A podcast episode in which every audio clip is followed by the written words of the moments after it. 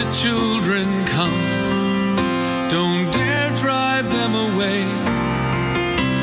In them the kingdom comes. Hear the holy, foolish things they say. The springtime of their life decides the adults they'll become. So let the children come. Please let the children. Children's Bible Journey with stories and songs just for kids. We have a dramatized Bible story coming up, but let's get today's program started by singing some praises to our awesome God.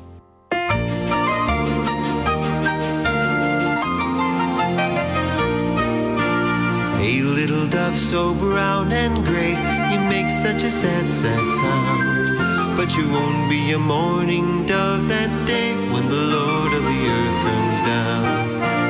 Hey, willow tree with the falling leaves that flow like tears to the ground. There won't be a weeping on that day when the Lord of the earth comes down. You'll be a laughing willow and a dancing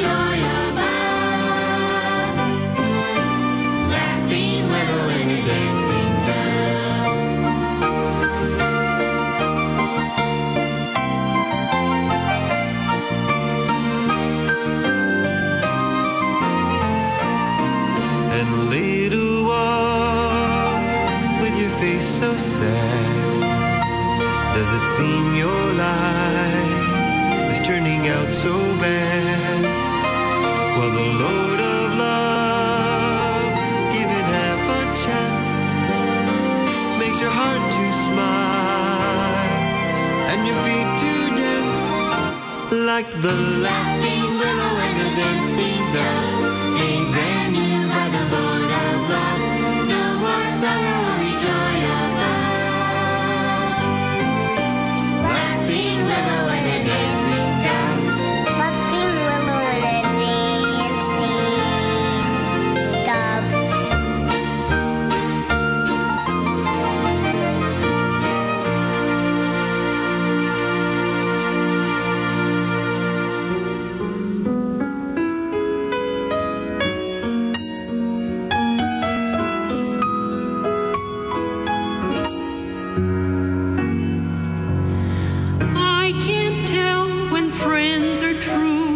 but God can. I can't look inside of you, but God can. Can't turn darkness into light, can't make mountains snowy white, can't give blinded eyes their sight, but God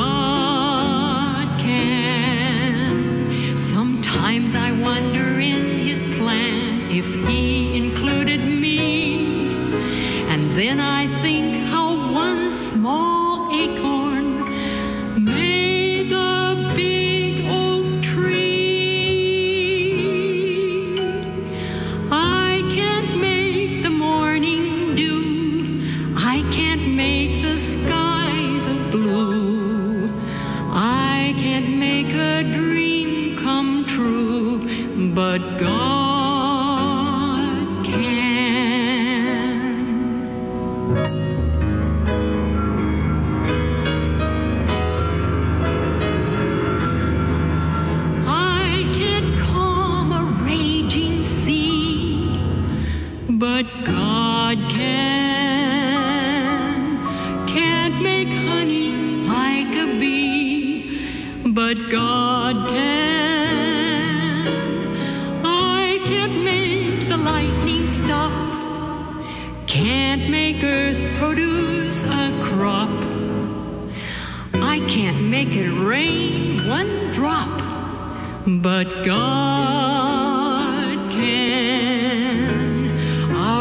great men show their mighty power on land, in air, and sea.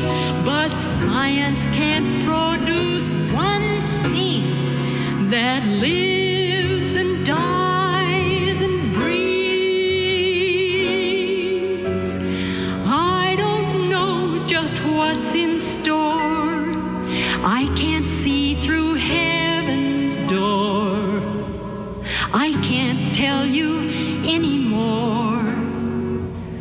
But God can.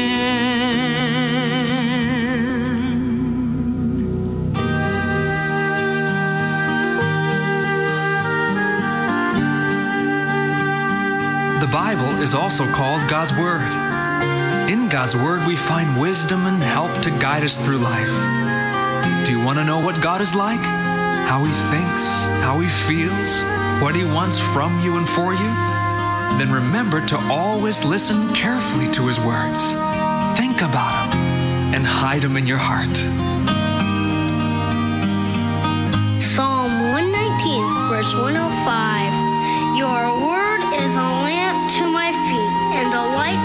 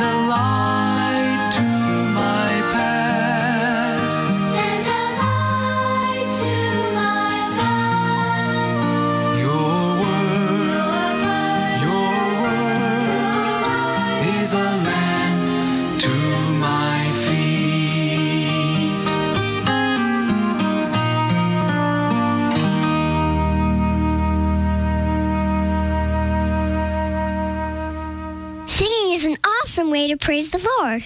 We'll do some more singing in a few minutes. Now let's get back to our continuing Bible story from the Bible in Living Sound.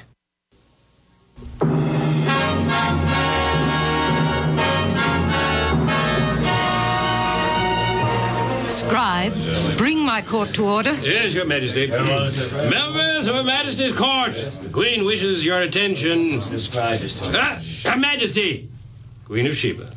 You are all members of my court, each handling the affairs assigned to him. Among you, you handle all the affairs of Sheba. We exist, all of us, at the expense of our subjects. We wear expensive garments and costly jewels. We live in well appointed palaces. We eat, drink, and are merry because we exact a high tax from our people. This must stop. We will tax the people, yes, but only enough to support their government. And we, in turn, as their government, will help and protect them. They are human beings, even as we. Begging Her Majesty's pardon, but our subjects are of a lower caste than we. They were born to serve and support their betters, us. If we lower their taxes, if we lessen their burdens, they may turn He against that us. and- oppresseth the poor to increase his riches shall surely come to want. And better is a little with righteousness than great revenues without right. I quote from the many sayings of Solomon, king of Israel He has been kind and merciful to his people, and they love him for it. They obey his every wish. Can you doubt that he knows how to rule? The same course shall be followed in my country. Yes, Your Majesty. I myself shall sit in judgment of the people. I shall hear their complaints and grievances and pass judgment. But, Your Majesty, a queen cannot sit in judgment. Uh, surely, Your Majesty, there are others who can. The people must be oppressed or they will revolt. Right. Lose respect for the right. crown. The whip is the only law the people have. Quiet! Quiet! Her Majesty is not yet through speaking. Quiet! I wonder not that you are surprised. I am myself. I have been converted to the God of heaven, the only living God. His law is justice, and his judgment mercy. I must govern my people likewise. So all arguments, complaints, and disputes that cannot be settled between the parties concerned shall be brought before me, and I shall make judgment. Is that clearly understood? Yes, Your Majesty. By all? Yes, Your Majesty.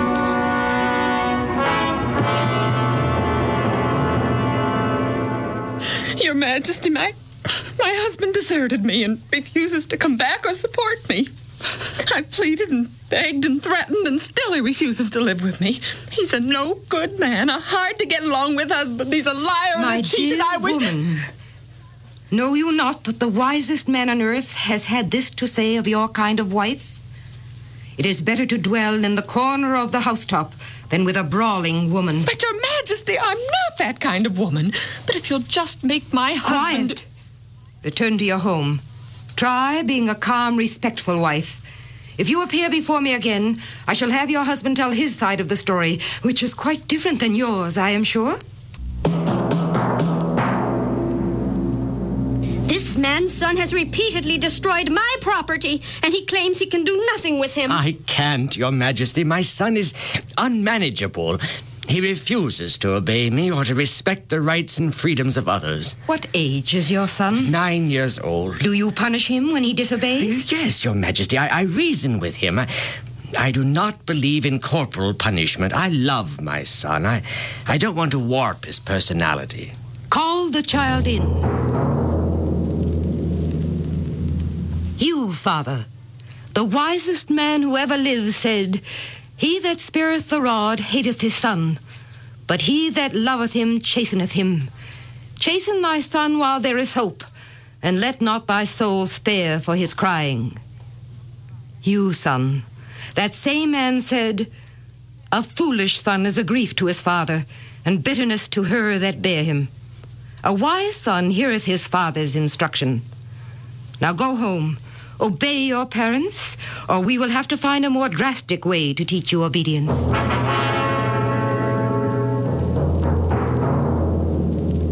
You are accused of not supporting your family. You won't work. Don't you realize that one must work to live? Ah, work is for the fool. Work doesn't do anything except give a man indigestion. Learn through the wisdom of Solomon. Go to the ant, thou sluggard. Consider her ways and be wise. The ant, having no guide, overseer, or ruler, provideth her meat in the summer, and gathereth her food in the harvest. And he that tilleth his land shall be satisfied with bread. Two years on the work crew. Next case. Your Majesty, my husband has a good job and earns a comfortable wage. But instead of giving us, the children and me, the things that we'd like to have, my husband's all the time helping someone else, giving things to people uh, and organizations, well, even the church. I want Her Majesty to order my husband to stop giving so liberally. According to the wisest man on earth, the liberal soul shall be made fat. Also, he that giveth unto the poor shall not lack. Case dismissed. The charge against you is habitual drunkenness. How do you plead? Guilty or not guilty? Guilty, Your Majesty, but uh, a little social drinking's perfectly harmless. Harmless? Wine is a mocker, and strong drink is raging, and whosoever is deceived thereby is not wise. Do you realize that your drinking causes your family and many others to woe and sorrow and discontent? That at times your family is even hungry because you have spent your wages on wine? I suppose so, Your Majesty. Are you yourself happy? No, Your Majesty. I wish I could stop drinking. Listen then to these words of wisdom from the lips of the wise one. Who hath woe? Who hath sorrow? Who hath contentions? Who hath babblings? Who hath wounds without cause? They that tarry long at the wine. At the last it biteth like a serpent and stingeth like an adder. I want you to confer with the court physician.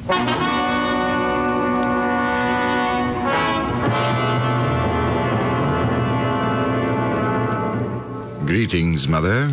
Long live the king. What can I do for you, Mother? Solomon, my son, I came on a personal matter. I mean, well, Your Majesty, you are now considered by the entire world as the sage of wise men, the essence of wisdom.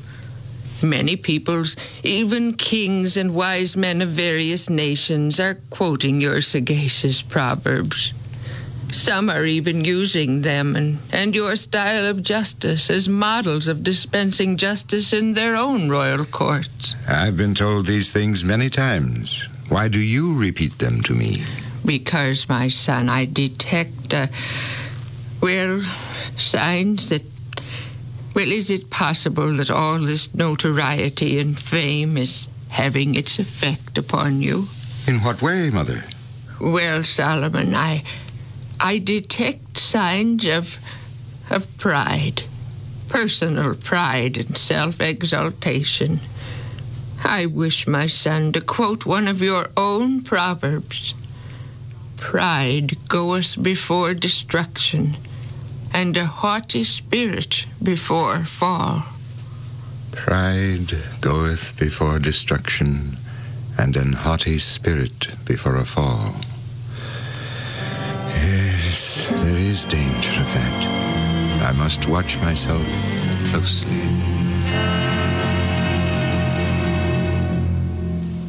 We'll continue the Bible story tomorrow, and if you would like to have these stories to listen to at home, you can call the Bible in Living Sound at 1 800 634 0234. That's 1 800 634 0234. What you making? Fruit smoothie. Want one? Sure. You're home early. Well, I wanted to ask you a question. Oh, must be important. Have you have you ever had a prayer that wasn't answered? Nope, not one. You mean you got everything you asked for? Thankfully, no. Well, wait, I don't understand. When I pray, I tell God what I want. I tell him about my problems, about work, about you, about everything that's on my heart. Trust me, I get very detailed, telling him exactly what I think he should do. Then he does it? Wait, I'm not finished. At the end of my prayer, I add one very important part. After I've laid out what I think is best for me, I add what Jesus told his disciples to include in every prayer. Right before I say amen, I say, Thy will be done. Thy will be done. What's that mean? It means, my sweet daughter, that I'm perfectly willing for God to make the final decisions for me. I'm willing to let Him decide whether what I just asked for will actually make my life better. I'm willing to allow Him to look into my future and see if my choices will be good for me and for those I love. Then and only then do I say Amen. Oh, I get it. Then, even if God says no, that's an answer to your prayer. Exactly. I figure God is a lot smarter than I am. His no is just as valuable to me as his yes. Hmm, that makes sense. By the way, great smoothie, Mom. Thanks. This program was brought to you by the Children's Ministries Department of the General Conference of Seventh day Adventists.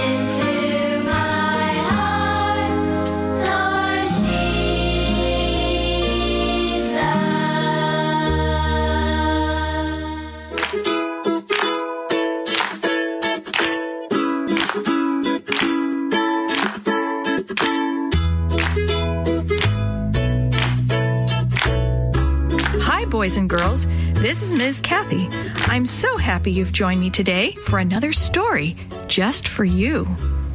Today's story shows you how great it is to have a pet and how sad it can be when a pet disappears.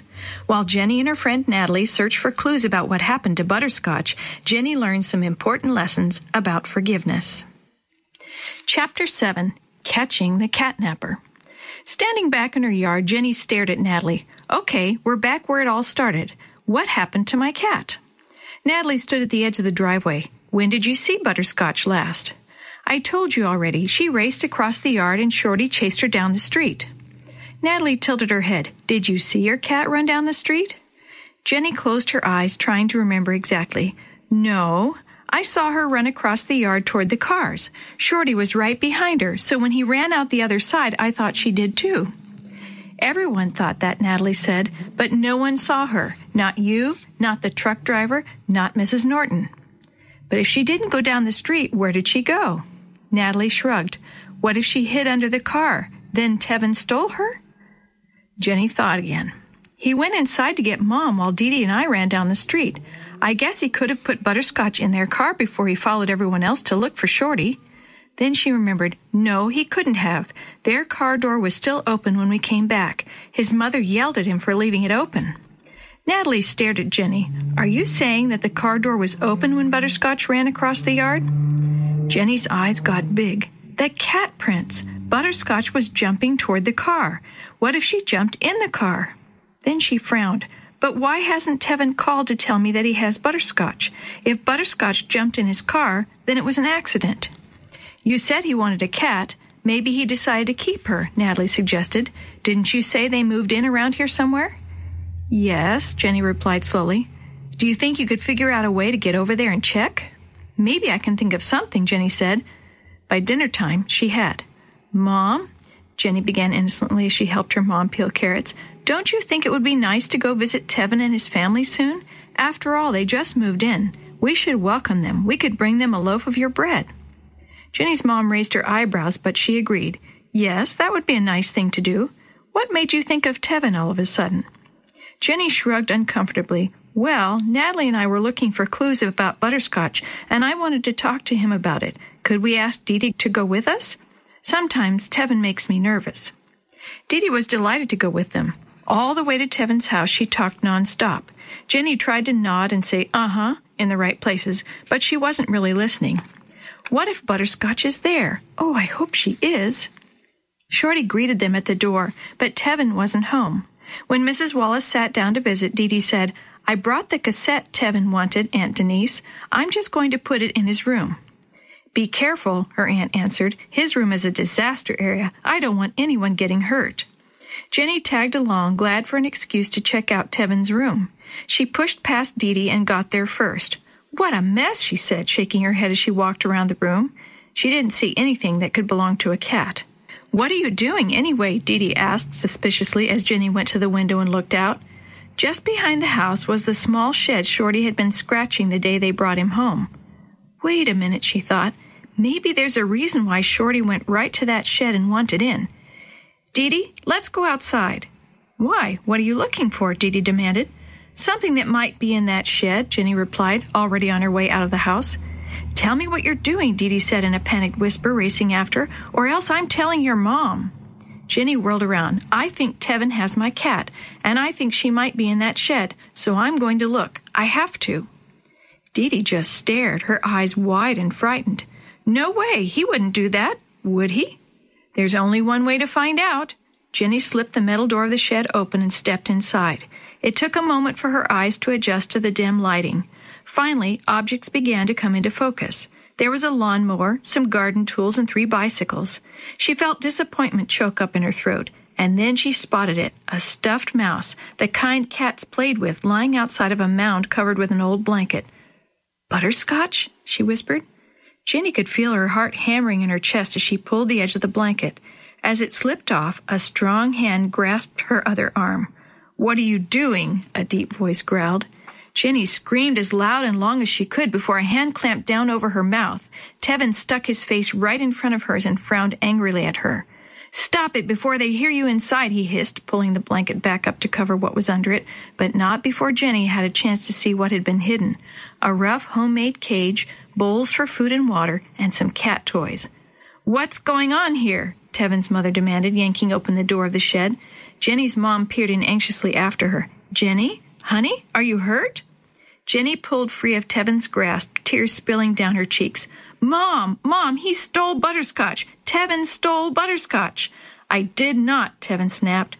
Jenny's mom made her way into the crowded shed and put a hand on Jenny's shoulder. Sweetheart, I know you miss butterscotch, but why would you accuse Tevin of stealing her? You know that isn't true. Then what is this for? Jenny asked, pulling the blanket off the cage before Tevin could stop her. His smug look melted. Tevin? His mother worked her way into the shed with him. What is that for? So I had your old cat, Tevin admitted sourly, but I didn't steal her. She was in our car when we left. I just kept her for a while. Jenny's voice shook when she spoke. What do you mean, for a while? Where is she now?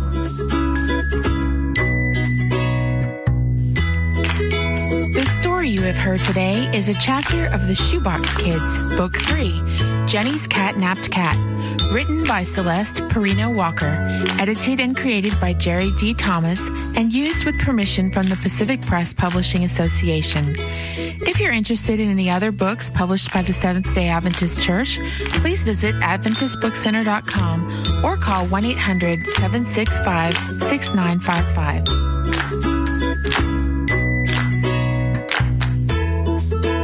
This podcast is a production of the Carolina Conference of the Seventh day Adventist Church. The children come. Don't dare drive them away. In them the kingdom comes. Hear the holy, foolish things they say. The springtime of their life decides the adults they'll become. So let the children come. Please let the children